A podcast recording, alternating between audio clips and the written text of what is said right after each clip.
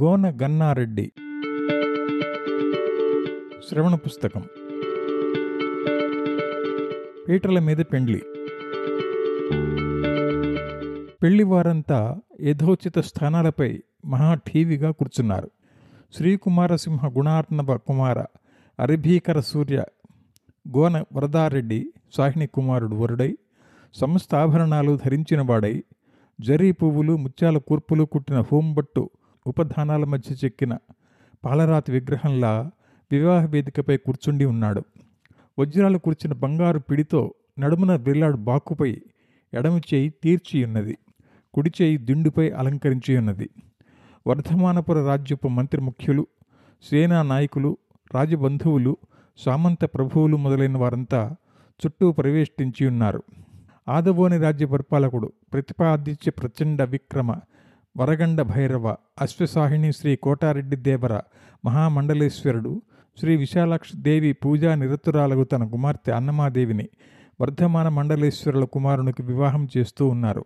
ఈ రెండు రాజ్యాలను ఏకం చేసే ఈ శుభలగ్నానికి అప్పుడే త్రైలింగ మహాసామ్రాజ్యానికి సార్వభౌముడైన శ్రీ శ్రీ రుద్రమ్మదేవ చక్రవర్తియు, మహామంత్రులైన శ్రీ శివదేవయ్య దేశకులను, సర్వసైన్యాధ్యక్షులైన శ్రీ జన్నిగిదేవ మహారాజులు గారును బహుమతులు, ఆశీర్వాదాలు సేనాధికారుల ద్వారా పంపించి ఉన్నారు.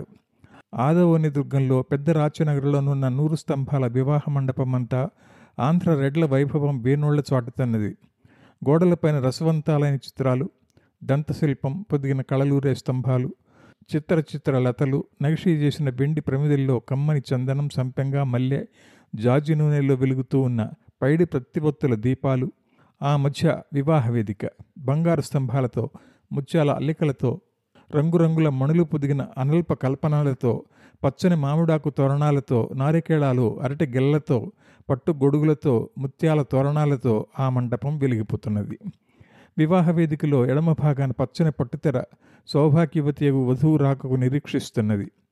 రంగురంగు పట్టుతెర చీరల వారు, బంగారు కిరీటాల వారు, నిమ్మపండ్లు నిలిచే భయంకరమైన మీసాల వారు, రత్నహారాలు, భుజబంధాలు, కంకణాలు, కుండలాలు, విరజిమ్మే కాంతితో కలిసిపోయే దేహం కలవారు, పట్టు కాసికోకల రేలు, బంగారు వరలలో బంగారు పిడుల బాకులు గలవారు, బెడద ఉరాలవారు వారి వారి పీఠాల మీద పోతపోసిన విగ్రహాల్లాగా అధివసించి ఉన్నారు. వివాహ వేదిక మూడు ప్రక్కల వేదాంగ పారంగతులను, పండితోత్తములను అయిన బ్రాహ్మణులోత్తములు ఋషుల వలె కూర్చుండి గంభీర స్వరాలతో వేదగానం చేస్తున్నారు. గాయకులు వారి వారి విద్వత్తులు చూపిస్తున్నారు. నటీ బృందం సవిలాసంగా నృత్యం చేస్తున్నది.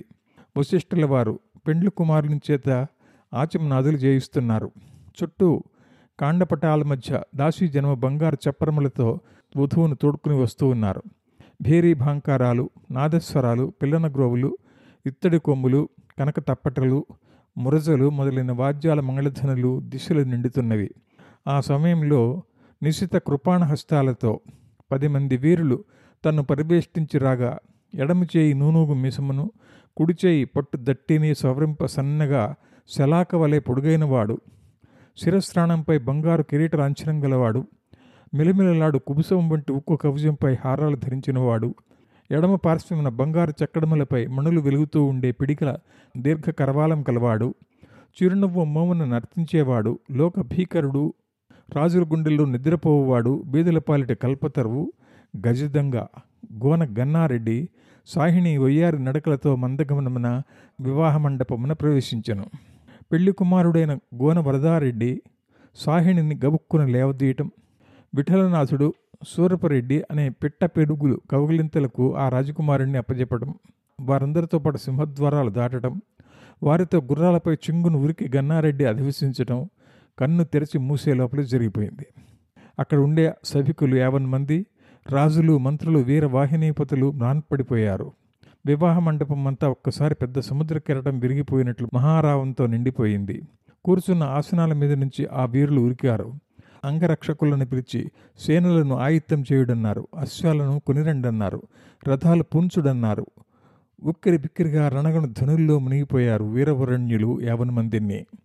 ఎక్కడ పుర రక్షకులను అక్కడే ఆపుచేసి పుర సైన్యాలకు ఏమీ తెలియకుండానే కోట తూర్పు ద్వారం నుంచి ఉన్న రాజపథమంతా తన వీరులతో ఆక్రమించి గోన గన్నారెడ్డి ఒక్క క్షణంలో వచ్చాడు. వారందరితో మరుక్షణాన మాయమైపోయాడు. సేనల్ని ఆయుత్తం చేసుకుని వీరశ్రేష్ఠులంతా గజదంగ గన్నారెడ్డిని వెంబడించారు. వాయువేగంతో అశ్వసైన్యాలు తరుముతూ ఉన్నవి. ప్రచండ మారుతంలా గన్నారెడ్డి సమీపారణ్యంలో ప్రవేశించాడు. మంత్రించినట్లు ఆ అడవుల్లో, కొండలలో, లోయల్లో గన్నారెడ్డి ఎక్కడ మాయమైపోయాడో తన సైన్యంతోనూ పెండ్లు కుమారునితోనూ. సాయంకాలం వరకు సైన్యాలు ఆ ప్రదేశాలను వెతుకుతూనే ఉన్నవి. కానీ ఒక్క అశ్వక్షరం జాడైనా వారికి దొరకలేదు. తన వీరులతో బారులు తీర్చి వాయు వేగంతో పోతూ గన్నారెడ్డి రాజకుమారుని వీపున తన బాకు ఆనిస్తూ, తమ్ముడా, తప్పకపోవడానికి ఏమాత్రం ప్రయత్నం చేసినా ఈ బాకుని గుండెల్లో నిద్రపోతుంది అని అన్నాడు. అతని మాటల్లోని వేగము రాజకుమారుడు కనిపెట్టి భయపడినాడు. ఒకరోజు కొంచెం మాతో ఉండాలి, ఎంత గౌరవం జరగాలో అంత రాజకుమారుడైన మా తమ్ములకు జరగగలదు అని గోన వంశజతిలో కాలకూటంలో జన్మించిన గన్నారెడ్డి మరల హెచ్చరించెను. వెంటాడుతున్న సేనలో ఒక సైన్యాధికారి పర్వత శిఖరం వలె సమున్నతాంగుడైన రెడ్డి వీరుడు మిషన్ తిప్పుకుంటూ గన్నారెడ్డి గొప్ప వీరుడు అన్నారు. కత్తిపోరులో కానీ ముష్టి గదా ధనుర్యుద్ధాలలో కానీ అతనికి సాటే లేదన్నారు. అతని వీరులంతా అతనికి ఉద్ది అన్నారు. మా ఏకశిలా నగరంలో గన్నారెడ్డిని గురించి ఆశ్చర్యంగా చెప్పుకుంటారు కదా, ఇదేమిటి ఇలా దొంగ ఎత్తుగా పారిపోయినాడు అని ఇంకో రెడ్డి వీరునితో అంటున్నాడు. మీరు గన్నారెడ్డిని ఏమీ అనేందుకు వీల్లేదు సుమండి. అతడు ఇంతవరకు అధర్మంగా ఎవరికీ ద్రోహం చేయలేదు. ఎదురుకుండా వస్తాడు, తాను తలుచుకున్న పని చేస్తాడు, మాయమైపోతాడు, ఎదిరించిన వాడిని హతమారుస్తాడు, తన అనుచరులకు హాని రానివ్వడు. అందుకోసమే తన రూపమాపే సైన్యం వస్తే నేల పగిలి దారి ఇచ్చినట్లు, గాలి కింద కరిగినట్లు మాయమవుతాడు అన్నాడు ఆ రెండో రెడ్డి వీరుడు. మామూలు బందిపోటులా ఊళ్ళు దోస్తాడంటూ, దారులు కొడతాడంటూ ప్రజలు గోలయమ్మరి. అదే తప్పు. అతడు ఒక ఊరు దోచినట్టు కానీ, దొంగల దారి కాచినట్టు కానీ ఒక్కళ్ళను సాహసించలేదు. గిట్టని వాళ్ళు చెప్పే విషపు మాటలవి. దక్షట్టు తావమానంచే విశ్వం యావత్తు బూది చేయాలన్న రుద్రుని కోపంతో రాజశ్రేష్ఠుడు వయోవృద్ధుడు శ్రీ శ్రీ మహారాజాధిరాజు శ్రీ గోన లకుమయ్యరెడ్డి మండలేశ్వరులు మంత్రాలోచన సభ చేసినారు. వర్ధమానపురంలో, కోటలో, రాజనగరిలో అన్ని చోట్లలోనూ వచ్చిన వార్తల వల్ల జనులు గజిబిజిపోతూ ఉన్నారు. ఆదవోని నుంచి మహారాజు రాజసైన్యాలు, మంత్రివర్గం, రాజబంధువులు, సామంతులు 50 మంది వచ్చి చేరినారు. నేడు రాజ్యసభలో మంత్రాలోచనకై సభికులు ముందే వచ్చి ఉన్నారు. మహారాజులు రావడంతోనే అందరూ లేచి జోహార్లు అన్నారు. ఆయన కన్నుల్లో నిదాఘవేళ ప్రచండ మార్తాండ దుర్నిరీక్ష కిరణాలు వెలిగిపోతున్నవి. ఆయన వెలిగడ్డము వణుకుతూ ఉన్నవి. దీర్ఘమైన బాహువులు పైకి క్రిందికి ఆడుతూ ఉన్నవి. కుడిచేత్తో ఆయన ఇటు అరజానడు అటు అరజానడు ఉన్న ధవళమైన మీసాల్ని సవరిస్తూనే ఉన్నాడు. సచివాగ్రని లేచి మహారాజులం వారి దిక్కు ముఖమవుతూ, ప్రభు, ఈ దొంగ, ఈ పాపి మచ్చలేని దుర్జయ వంశానికి అపకీర్తి తెస్తూ ఉన్నాడు. పాలసముద్రం వంటి గోన సంతానం హాలాహలం పుట్టుకొచ్చి నీచాతి నీచుడయ్యాడు. అతని జాడ తీసి అనుచరులు 50 మందిని హతమార్చమంటారో, జీవంతో పట్టుకువచ్చి నేల ఖైదులో పారవేయించమంటారో మహాప్రభువుల వారు సెలవీయాలి. సేనా నాయకుల వారు అరణ్యం చుట్టి దొంగల్ని బంధించటానికై 4 సైన్య దళాలని పంపించి ఉన్నారు. స్వయంగా 2 అశ్వదళాలతో ఒక గజ సైన్యంతో ఈదనమే ప్రయాణం అవుతూ ఉన్నాడు. దేవుడు వారి ఆజ్ఞ అని విన్నవించాడు. సభ అంతా నిశ్శబ్దమైంది. ఇంతలో చటుక్కున హజారం ముంగల రణగుణ ధ్వని వినపడినది. ప్రతిహారి వచ్చి, మహాప్రభు, దేవరకు ఎల్లప్పుడూ అఖండ విజయం. శ్రీ శ్రీ మహారాజ కుమారులు అడవికి పోయి కొన్ని సైన్యాలతో విజయం చేస్తూ ఉన్నారు. శ్రీ శ్రీ అశ్వచారులు హుటాహుటిన వచ్చి వార్తలు అందించుకున్నారు అని మనవి చేశాను. మహారాజు చటుక్కున లేచినవాడాయను. సభ అంతా లేచినది. మహారాజు త్వరిత గమనంతో సభా ప్రాంగణం వరకు సభ వెనుక నడుస్తూ ఉండగా వెళ్ళినారు. జయ జయ దిగ్విజయీ భవ శ్రీకుమార మహారాజులం వారికి జయ అనే జయ జయ ధ్వానాలు మిన్నుముట్టుతూ ఉండగా శ్రీ వరదారెడ్డి మహారాజు కుమారులం వారు అశ్వసేనాధ్యక్షుడు దండనాయకుడు తలవరి చెమూపతులు కొలుస్తూ ఉండగా ఉత్తమమైన పంచకళ్యాణి గుర్రంపై అధివసించి వచ్చి దిగి తండ్రిగారికి పాదాభివందనం ఆచరించారు. మహారాజులం వారు ఎడమ కన్ను కొలుకున చెమర్చ కుమారుని ఎత్తి కౌగిలించుకున్నారు. జయ జయ ధ్వానాలు మిన్నముట్టుతూ ఉన్నవి. ముత్తైదువులు, బ్రాహ్మణులు, హారతులర్పించేవారు, ఆశీర్వదించేవారే ఎదురుగా వచ్చారు. శ్రీ సోమనాథ దేవ దివ్య శ్రీపాదములకు నివేదనలు సమర్పించవలసినదిగా మహాప్రభువులు ఆజ్ఞ ఇచ్చారు. ఇంతలో దౌవారికుడు వచ్చి ఒక కొమ్ములో ఉన్న రక్తం కుడిచేతులోనికి వంచుకుని మహారాజు కుమారునిపై చల్లి నొసటను బొట్టు పెట్టెను. నగరంలో ఉన్న దేవాలయాలంట ఆనాడు అర్చనలు జరిగాయి. కొన్ని ఘటికలు గడిచిన తర్వాత మహారాజు కుమారుణ్ణి చూడ్డానికి వచ్చిన వాడాయను. ఆ కొండల్లోకి వాళ్ళ గుర్రాలు లేలలా ఎక్కినాయి. ఇంతలో గన్నారెడ్డి నా కళ్ళకు గంతలు కట్టాలన్నాడు. దొంగపోటు దుండగీడు, వాడి తల కోటగోపురం మీదట వేలాడాలి గాక అని లకుమారెడ్డి పొళ్ళు పటపటా కొరికినాడు. నా కళ్ళకు గంతలతోనే గుర్రాలపై రాళ్ళెక్కాము, లోయలు దిగాము, కొండలు దాటాము. దండంతా ఆగింది. నా కళ్ళ గంతలు విప్పారు. అద్భుతమైన తోటలు, మేడలు, ఒక చక్కని సెలయేరు, చుట్టూ ఎత్తైన కొండలున్ను. ఈ గడిచినదంతా కాండపటాల మధ్య పల్లకీలు ఉన్న పెళ్ళికుమార్తె విన్నది. కాండపటాలను పట్టుకున్న పరిచారకులు, పల్లకీ మూసే పరిచారకులు ఆగండి అన్న గంభీర స్వరం విని ఆగిపోయారు. మండలేశ్వరుల ఆజ్ఞ చొప్పున ఇరువురు కంచుకలు పరుగున వచ్చి పెళ్లికుమార్తెను లోనికి తీసుకుపోండని, అది మహారాజు ఆజ్ఞ అని దాసదాసీ జనముతోనూ సఖులతోనూ రాకుమార్తెను లోనికి పంపించి వేసిరి.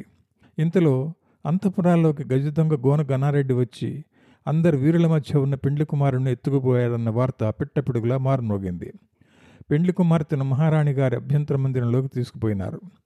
రాజమాతయ్యను మహారాణిను వధువు దగ్గరకు వచ్చి చేరినారు. 18 ఏండ్ల ఎలప్రాయం గల అన్నాంబికా దేవికి అదంతా ఒక హాస్య నాటకంలా తోచింది. మొదటి నుండి ఏ కారణం చేతనో గాని ఈ వివాహం అంటే ఆమెకు అంత ఉత్సాహం లేకపోయాను.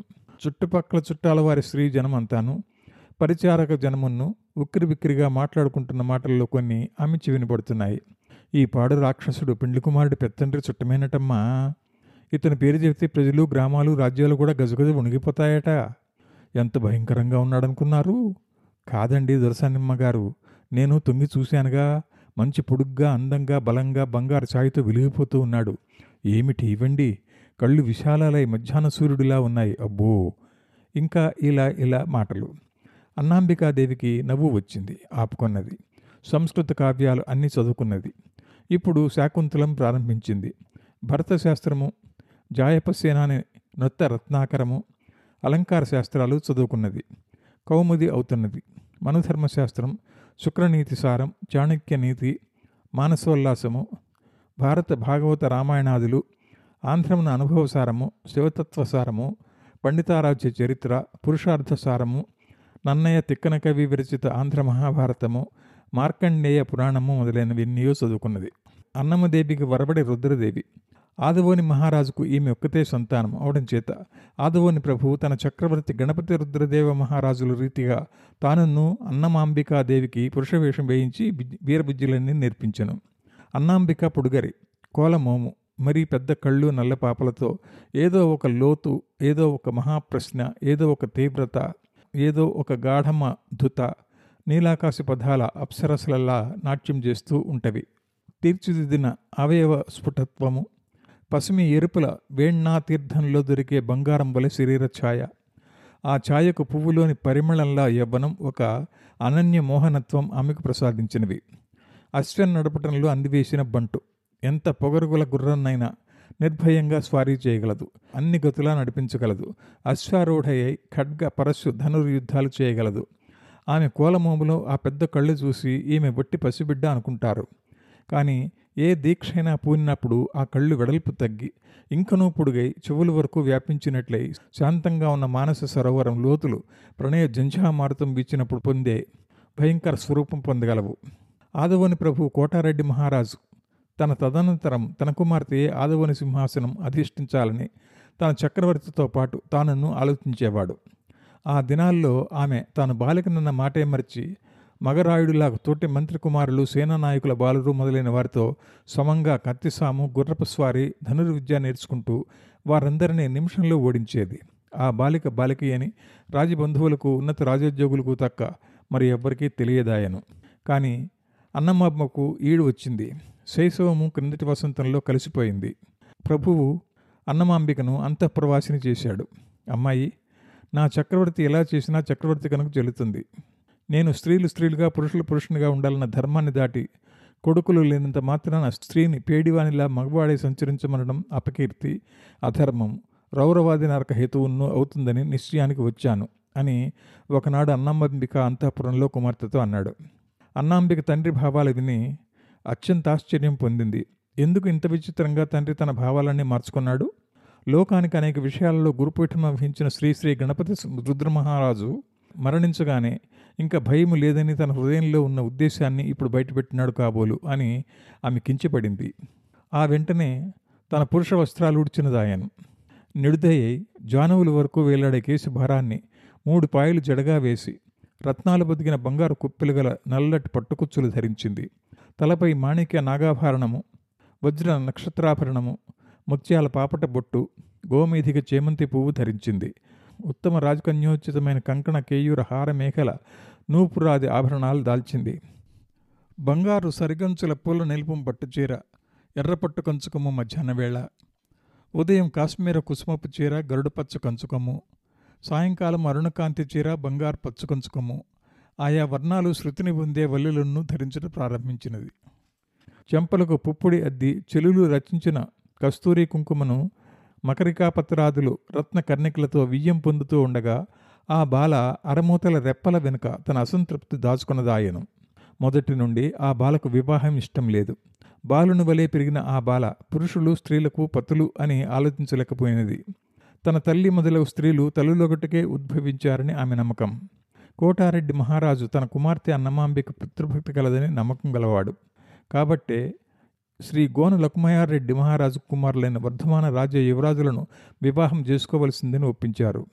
హృదయంలో వివాహానికి ఇష్టం లేని అన్నమాంబిక ఈ విధంగా తన కన్నా 2 ఏళ్లు మాత్రమే పెద్దవాడై విక్రమంలో తనతో కూడా సాటిగా ఏమాత్రమూ నిలువలేని వరదారెడ్డిని వివాహం చేసుకునడానికి ఏమాత్రమూ ఇష్టపడకున్నను తండ్రి బ్రతిమాలుడితో సరేనని ఒప్పుకున్నది. పెళ్లి ప్రయత్నాలన్నీ ఎందుకో తొందరగా జరిగాయి. అశ్వచారులు అత్యుత్వరితంగా శుభలేఖల చుట్టాలకు అందించినారు. ఆదవోని నగరం అంతా సైన్యాలతో నిండింది. వీరనాయకులతో దుష్ట తురగ రేఖావంతులతో నిండిపోయింది. రేచర్లవారు, విప్పర్లవారు, మల్యాలవారు, కోటవారు, బెలనాటివారు, సాగివారు, చాళుక్యులవారు మొదలగు ఆంధ్ర క్షత్రియ వంశాల వారు వివాహానికి వచ్చి ఉండేది. ఈ విషయాలన్నీ ఎప్పటికప్పుడే అన్నాంబికాదేవికి తెలుస్తూనే ఉండినవి. ఆమె తన వివాహాన్ని గురించి ఆలోచించడం మానివేసింది. తమ కులదేవత విశాలక్షీదేవి కృప ఎలా ఉంటే అలాగే జరుగుతుంది అని నిస్పృహ చేసుకుంది. ఆమె చేత ఏమేమి తంతు చేయించారో ఆమెకేమీ గుర్తులేదు. తన్ను బంగారు చందనంలో ఎక్కించి కాండపటాల చుట్టూ పూంచి చెలికెత్తులు రా వివాహ వేదికలోకి తీసుకువచ్చారు దాసీజనులు అన్నది మాత్రమా ఆమె ఎరుగును. ఇంతలో గన్నారెడ్డి గజదంగా వచ్చాడు. అందరూ గొల్లుమన్నారు. ఆ సమయంలో ఒక గంభీర స్వరం ఆగండి అని వినిపించింది. ఆ కేకతో 8 బారుల నిశితత్వం ఉంది. ఆ కేకలో 16 ఉరుముల మహానాదం ఉంది. ఆ కేకలో 7 సముద్రాల లోతులున్నాయి. చెలికెత్తలు గజగజ వణుకుతూ ఆగిపోయినారు. చందనంలో నుండి అప్పుడు అన్నమాంబిక ఒక కాండపటం ప్రక్కకు ఒత్తిగించి ఆ కేక వేసిన మహాపురుషుని చూచినదాయను. ఆ సమయంలోనే ఆ పురుషుడు తన చూచు మంచు శిఖరాల మధ్య నిలిచి ఉన్న అపరాజితాదేవి మోము వలె తెరల మధ్య కనిపించిన వధూ వదనము వీక్షించెను. వారిరువురు చూపులు 7 క్షణముల కాలం ఒకదానికొకటి ఎదుర్కొని సంధించి కలిసిపోయినాయి. ఎవరు ముందు కంటి రెప్పలు వాల్చినారో వారిరువురుకు తెలియదు. ఇంతలో తండ్రిగారి ఆజ్ఞ వల్ల చెలులు రాజకుమార్తె చందనం మహారాణి అంతఃపురంలోనికి తీసుకుపోయినారు. అతడు గజదొంగ, అతడేనా గోన గన్నారెడ్డి, ఆనాటి పెండ్లి కొడుకుగా అతడి పెద్ద తండ్రి కుమారుడా? ఆమె చిరునవ్వు నవ్వుకున్నది. మహారాణి అంతఃపురంలో రత్న కంబళ్లపైనున్న దంత పీఠికలపై అధివసించి ఉన్న రాజస్త్రీలు పెండ్లి కుమార్తె పల్లకి మహారాణి సింహపీఠ దగ్గర దింపగానే ఒక్కసారిగా లేచి నిలిచిరి. ఆ తెరల్లోంచి అన్నాంబికాదేవి ఈ వలకు రాగానే మహారాణి కూతురు కడకు 2 అడుగులు వేసి కుమార్తెను గట్టిగా కౌగిలించుకున్నదాయను. నా తల్లి, ఆ రాక్షసుని కంటపడలేదు కదా, దిష్టి తీయించవలే అని ఆ తల్లి కన్నుల నీరు నింపుకున్నది. అవరోధ జనం వివాహం చూడడానికి నిర్ణయింపబడిన ప్రతి సీరల మరుగున ఉన్న మేడ వసారాలో ఉన్న స్త్రీ జనమిల్ల ఆ గజితంగా వచ్చిన గడబడిలో అడలిపోయి మహారాణి మందిరంలోకి పరుగును వచ్చి రాలేను. వాళ్ళందరూ మువ్వన్ని మెకము అడవి సొచ్చినప్పుడు కురంగీలోకం వణికిపోయినట్లు వణికిపోయారు. ఏట్రింత చెట్టు మీద వాలినప్పుడు ఆ చెట్టును నివసిస్తున్న పులుగు పడతలు భయచకిత కలకలారావాలు సలిపినట్టు ఆ రాచ నెలతుకులందరూ గోలుగోలుమనిపోయేరు. ఆ అదటు ఇంకనూ తీరనే లేదు. ఆ రాకుమరితను అతడికి దాసీలు తీసుకురాగానే ఆ అంగనలందరూ కళ్ళతడి పెడుతూ అన్నాంబికాదేవి చుట్టూ చేరారు. అన్నాంబిక వారందరూ ఆశ్చర్యంలో మునిగిపోయేటట్లుగా చిరునవ్వు నవ్వుతూ పక్కనున్న ఒక చెలితో అందరినీ కూర్చోబెట్టవే అన్నది. ఇంకొక చెలి చెవిలో మరి ఏమో ఊదినది. అప్పుడు 10 మంది దాసీలు పరిగిడి రాజకుమారి వీణ వాయించుకుంటూ అధివసించే పీఠము దిండ్లు వీణియా తెచ్చిరి. అన్నాంబిక ఆ పీఠంపై అధివసించి వీణ ధరించి మండలేశ్వరుల భార్యలు, సేనాపతుల భార్యలు, మంత్రి సామంతుల భార్యలు వారి వారి బాలలు ఆశ్చర్యంతో చూస్తూ ఉండగా తీగలు సవరించి సారెలు బిగించి పేరంటం సమయంలో ముత్తైదురాండ్ర అలంకరించుటకు వలె ఇట్లు పాడెను. విరిసినవి కుసుమాలు, దర్శినవి వర్ణాలు, కురిసినట్టి దివ్య పరిమళము జాడలో, తోట వెలుపుల అడవి తోటలోపల మడవ, తోటలో విహరింప తొలిగాలికే దారి. ఈ పాటలోని భావము ఎవరికీ అర్థం కాలేదు. వారందరూ ఒకరి ముఖముగురు చూచుకున్నారు. ఆంధ్ర స్త్రీలు సుందరులు, వారు సన్నని కౌను గలవారు, దీర్ఘ నీల కుంతలు, పుష్పాలంకార ప్రియులు, సరిగా లతలు కుట్టిన చీరలు నానా వర్ణాలవి ధరింతురు. కస్తూరితో, చందనంతో, పునుగు జవ్వాజులతో, కుంకుమ పువ్వుతో పాటల వర్ణ విరాజిత పీన వక్షోజములపై మకరకాది పత్రాలు రచయింతురు. పద్మాల వలె ఎర్రనైన తమ పాదాలకు లత్తుక రంగుతో లతలు రచింతురు. మనోహరంగా విన్యసింపబడిన వివిధ భూషణాలను ధరింతురు. యవ్వనవతులకు బాలికలు తమ వక్షోజలను మరుగుపరచరు. వివాహం కాగానే పట్టు కంచుకాలు ధరిస్తారు.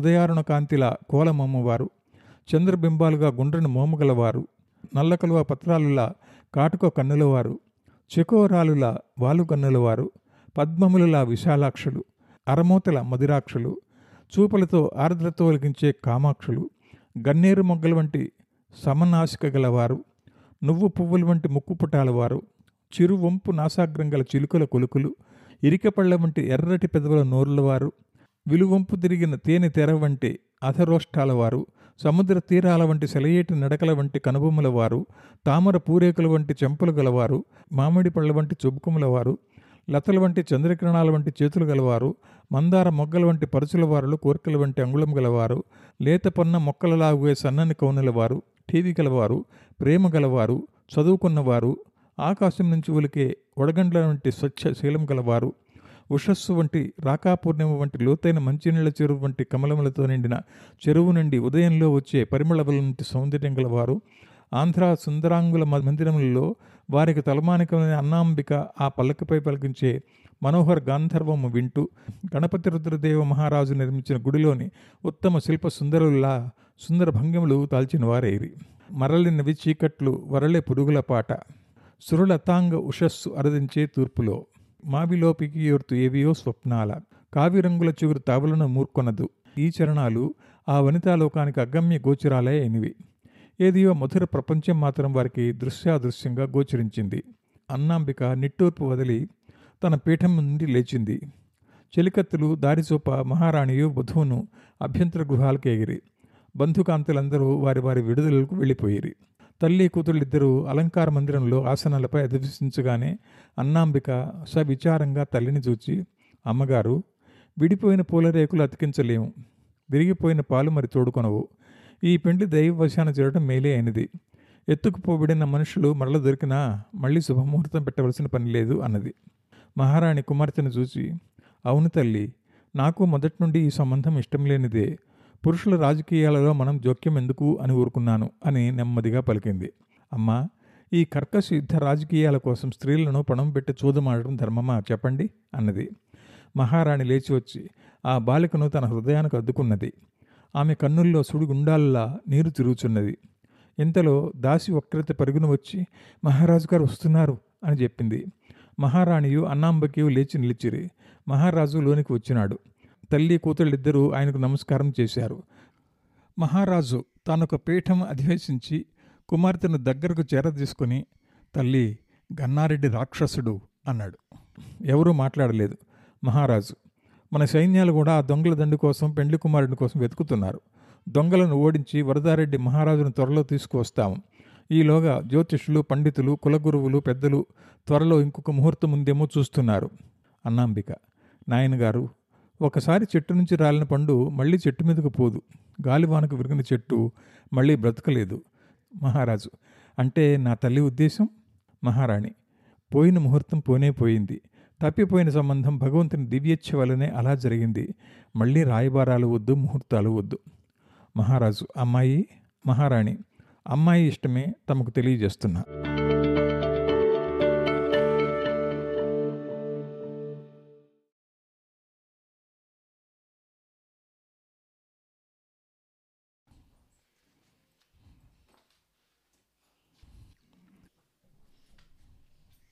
ఈ శీర్షికలోని అన్ని భాగాలను వినడానికి దాసుభాషితం యాప్ను ఇప్పుడే డౌన్లోడ్ చేసుకోండి. లింకు డిస్క్రిప్షన్లో ఉంది. ప్రపంచవ్యాప్తంగా తెలుగువారు ఇష్టపడే అతిపెద్ద తెలుగు శ్రవణ పుస్తకాల యాప్ దాసుభాషితం. ఎంతో ఉచిత కాంటెంట్తో పాటు సాహిత్యం, సైన్స్, అద్వైతం ద్వారా వ్యక్తిగత, వృత్తిపర, ఆధ్యాత్మిక ఎదుగుదలకు సోపానం కావడం దాసుభాషితం ప్రత్యేకత. మరిన్ని మంచి శ్రవణ పుస్తకాల కోసం దాసుభాషితం యాప్ను గూగుల్ ప్లేస్టోర్, యాపిల్ యాప్ స్టోర్ల నుండి నేడే డౌన్లోడ్ చేసుకోండి.